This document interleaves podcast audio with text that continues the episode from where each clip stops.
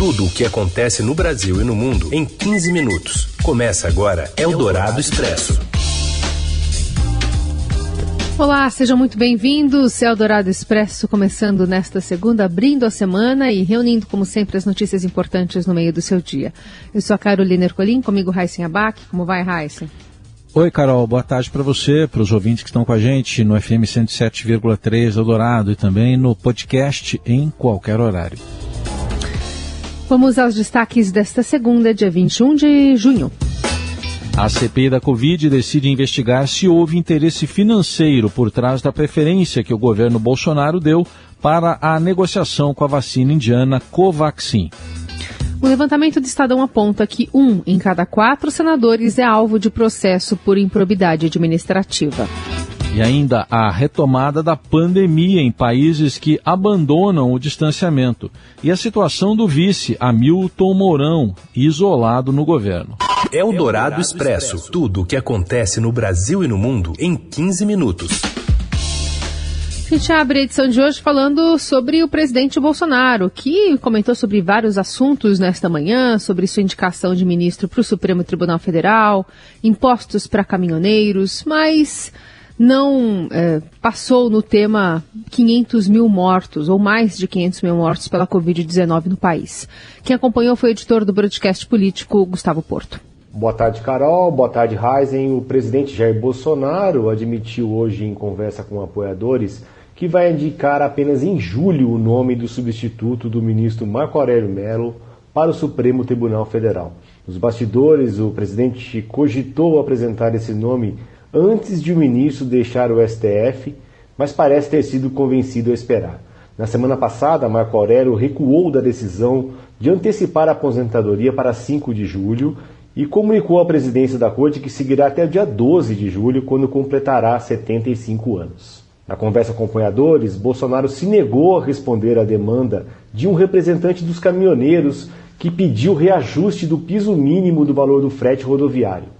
Irritado e encerrando a conversa, quando esse ponto foi levantado pelo caminhoneiro, o presidente falou que não iria conversar sobre o assunto. Antes de ser cobrado sobre as propostas para atender a categoria, Bolsonaro repetiu, no entanto, que o maior problema dos caminhoneiros é o preço dos combustíveis e os tributos. Segundo ele, no entanto, esse assunto pode ser resolvido essa semana, na opinião do presidente, né? Quando o Congresso deve votar a alteração da alíquota sobre o ICMS de combustível. O presidente seguiu para Guaratinguetá, no Vale do Paraíba, onde participou de uma solenidade de graduação de sargentos da Escola de Especialistas da Aeronáutica. Bolsonaro retorna para Brasília no início desta tarde, onde cumpre agenda aqui no, no Palácio do Planalto. E é bom lembrar que o presidente segue sem se manifestar sobre a triste marca de 500 mil óbitos por Covid-19 atingida no Brasil no último sábado. Eldorado Expresso. Um levantamento do Estadão mostra que um em cada quatro senadores é alvo de ação por improbidade administrativa. E os detalhes chegam com o Bruno Ribeiro. Boa tarde, Carol. Boa tarde, Heisen. Boa tarde para quem está ouvindo a gente. O levantamento feito pelo Estadão mostra que 21 dos 81 senadores da República, ou seja, um quarto do Senado, responde a processos por improbidade administrativa. É, esse levantamento a gente fez nos tribunais de justiça dos estados, no Superior Tribunal de Justiça e no, no STF, né, no Supremo Tribunal Federal. O dado é importante porque o Congresso está discutindo nesse momento uma mudança na lei de improbidade que pode beneficiar alguns desses senadores. A proposta já passou uh, na Câmara e uma das discussões é o fim da punição para atos de improbidade tido como os culposos. Ou seja, aqueles sem intenção. Né? Seriam casos em que um gestor público trouxe prejuízo para a sociedade, mas esse prejuízo não foi intencional, como um contrato que foi é, mal redigido, favorecer algum ente privado. É, são mudanças que são criticadas por procuradores nos estados, por, por entidades, e também por, por, por uh, promotores, né, que perdem uma ferramenta para cobrar esse prejuízo de volta é, de quem cometeu esse, esse ato. É, o Estadão está acompanhando essa discussão é, no Senado, e a reportagem completa desse levantamento você pode ver no site do Estadão e na nossa edição impressa de hoje. Eldorado Expresso.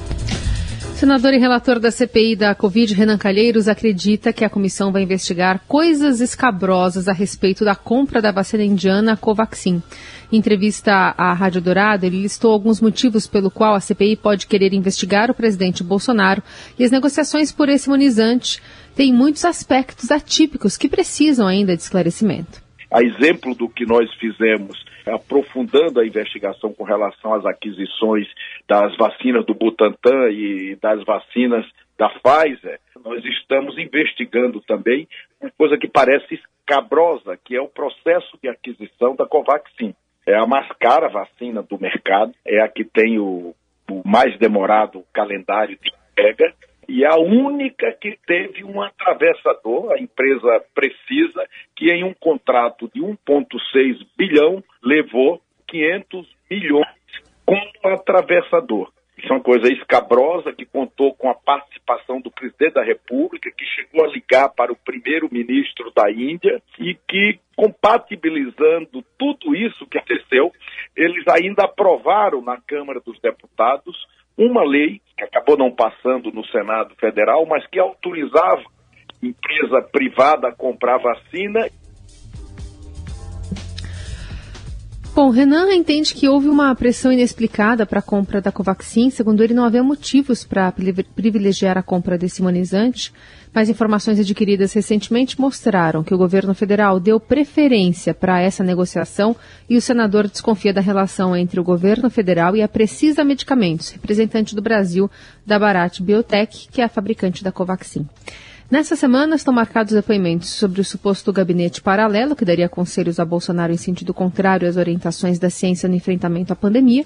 O colegiado espera ouvir o ex-ministro e deputado federal Osmar Terra e também do assessor especial para assuntos internacionais da presidência, Felipe Martins. Ambos são apontados como integrantes do suposto grupo extraoficial. Eldorado Expresso. Organizadores dos atos contra o governo de Jair Bolsonaro esperam definir até quarta-feira o modelo e as datas de novas manifestações. Após conseguir ampliar a adesão aos protestos no sábado em relação à manifestação de maio, entidades e partidos da oposição discutem agora se devem ou não intensificar a mobilização, inclusive com ações que podem ir além das grandes passeatas. Três fatores são considerados determinantes nos próximos passos do grupo: o avanço das investigações da CPI da Covid, o recrudescimento da pandemia e a data de entrega de um novo pedido de impeachment assinado por diversos partidos e movimentos sociais. Esse documento, desse pedido de impeachment, tem sido chamado já pelos signatários de super pedido de impeachment. Eldorado Expresso. Abandono precoce de restrições eleva casos de Covid em países com alto índices, altos índices de vacinação. Emílio Santana. Boa tarde, Carol. Boa tarde, Heisen. Enquanto o Brasil avança lentamente na vacinação contra a Covid-19, já são mais de 500 mil mortes causadas pela doença, Países com a imunização coletiva mais avançada do que a nossa também dão mostras do que não devemos fazer. Chile, Bahrein e Mongólia têm altos índices de imunização de suas populações. No entanto, o aumento de casos por lá é expressivo. No Chile, após um primeiro ano de pandemia em que até 222 mortes eram registradas por dia, o início da vacinação em fevereiro deste ano estabilizou o número de óbitos. No entanto, as novas infecções teimam em não diminuir. Pior, Desde meados de maio, o crescimento é quase constante, ficando acima de 5 mil novos registros por dia. Eu conversei com a médica e professora da Universidade do Chile, Cláudia Cortes. Segundo ela, no país de cerca de 19 milhões de habitantes, uma das causas para esse aumento é o abandono das medidas de distanciamento social. Para ela, a situação chilena deixa claro que a vacina é uma arma contra a pandemia, mas isso não libera o país para voltar à normalidade antes de atingir um nível seguro de imunização coletiva. No Bahrein, país com um milhão e meio de habitantes no Golfo Pérsico, a pior fase da pandemia veio mesmo depois de terem atingido uma alta taxa de imunização. A média de novas infecções diárias chegou a 2.800 casos no dia 31 de maio. Segundo os especialistas locais, o aumento de casos por lá foi resultado das reuniões durante o Ramadã, um mês sagrado para os muçulmanos. Na Mongólia, o aumento de casos não teve motivo muito diferente. Na terça-feira, dia 15, o país de cerca de 3 milhões de habitantes que fica ao norte da China atingiu seu segundo maior patamar de novas infecções desde o início da pandemia. Foram ao todo 2.263 novos casos. Eldorado Expresso. Isolado no governo de Jair Bolsonaro, o vice-presidente da República, Hamilton Mourão, afirma que não sabe mais o que vem sendo discutido no Palácio do Planalto. Em entrevista ao Estadão, ele avalia que isso não é bom para a sociedade. Eu acho que é muito, muito chato né, o presidente fazer uma reunião com os ministros, né, apesar do, da Constituição deixar clara que o Poder Executivo é exercido pelo presidente e seus ministros, e deixar o seu vice-presidente de fora. Eu acho que isso é um, é um sinal muito ruim para a sociedade como um todo. Eu, como vice-presidente, fico sem conhecer, sem saber o que está sendo discutido. Eu acho que isso não é bom. Né? Não faz bem. Até porque, eventualmente, eu tenho que é, substituir o presidente. E se eu não sei o que está acontecendo, como é que eu vou substituir? Né? Não há condições. Durante a conversa com a reportagem, o vice revelou um exemplo concreto de sua exclusão no governo. Ele se ofereceu para chefiar a delegação brasileira nas cúpulas do clima e da biodiversidade da ONU neste ano, mas até agora ficou sem resposta.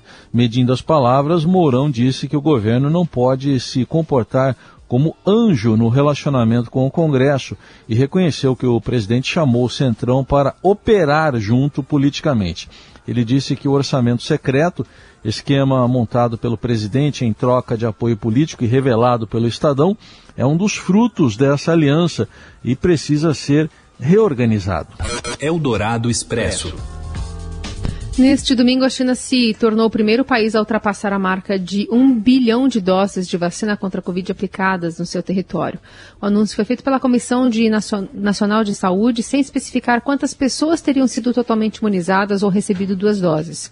O número de imunizantes aplicados no país corresponde a mais de um terço de todas as doses do imunizante aplicadas em todo o mundo.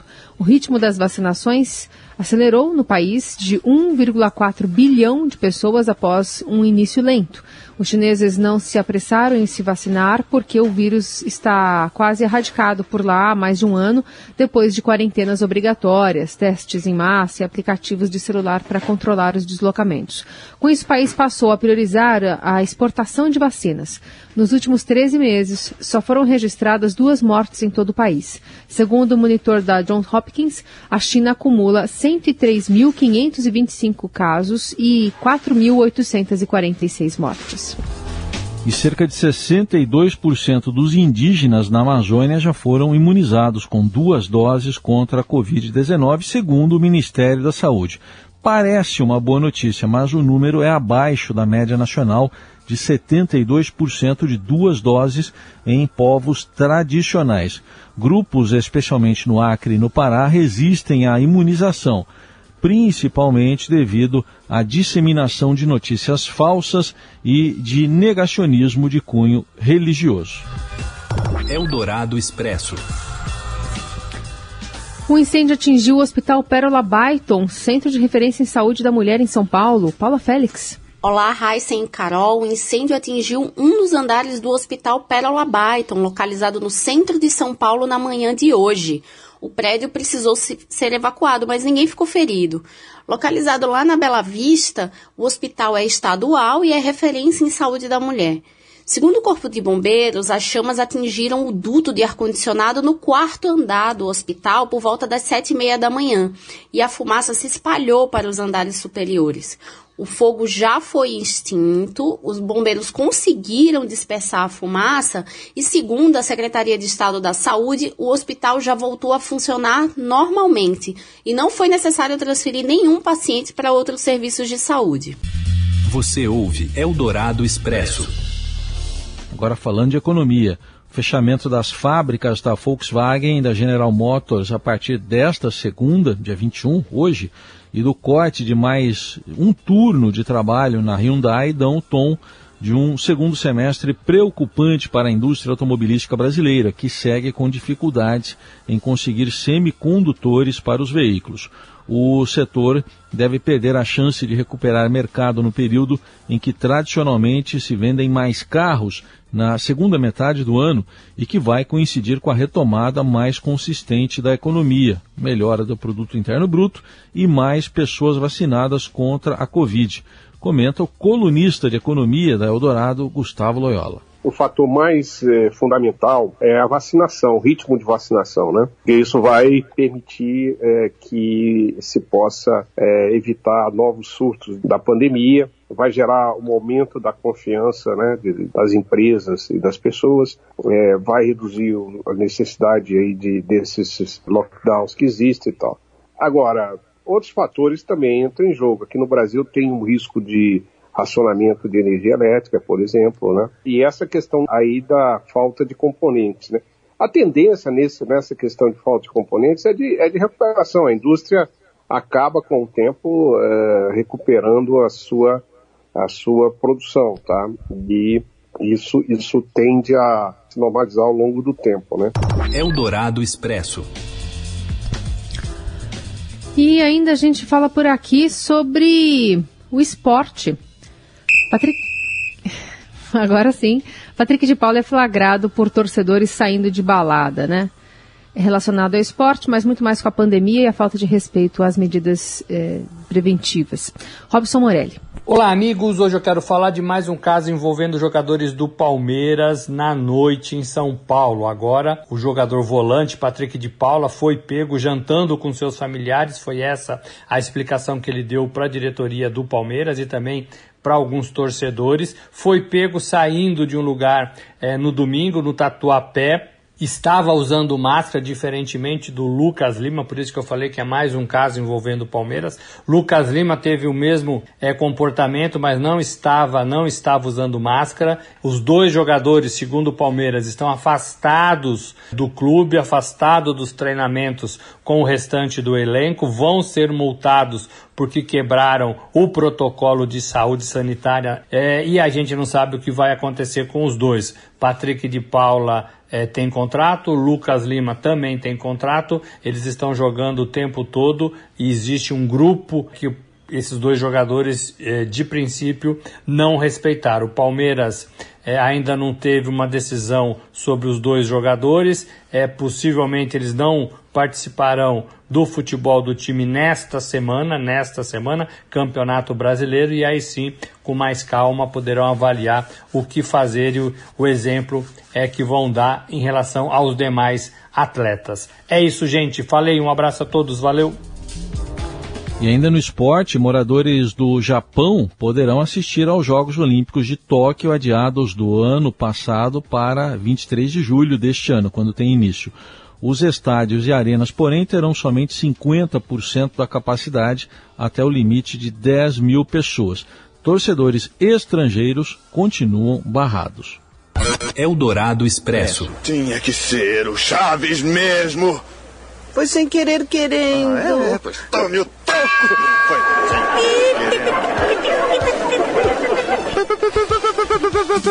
Só não te dou outra porque.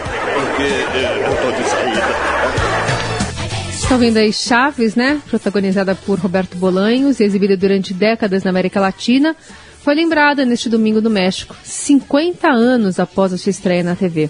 Apesar de a série ter sido exibida sem interrupção na TV mexicana por todos esses anos, foi tirada do ar em todos os canais em agosto do ano passado.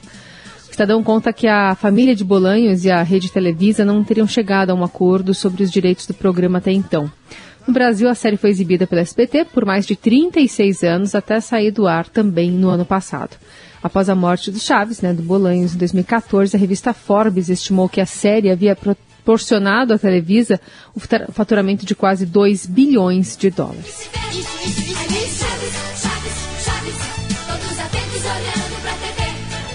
Ficamos por aqui. A Dourado Expresso volta amanhã, sempre na rádio ou em seu tocador de podcast. Valeu, Heisen. Valeu, Carol. Gente, obrigado pela companhia. Boa semana. O que há com ele? Está chorando. Sim, isso eu já sei. Então por que perguntar? Você ouviu Eldorado Expresso tudo o que acontece no Brasil e no mundo em 15 minutos.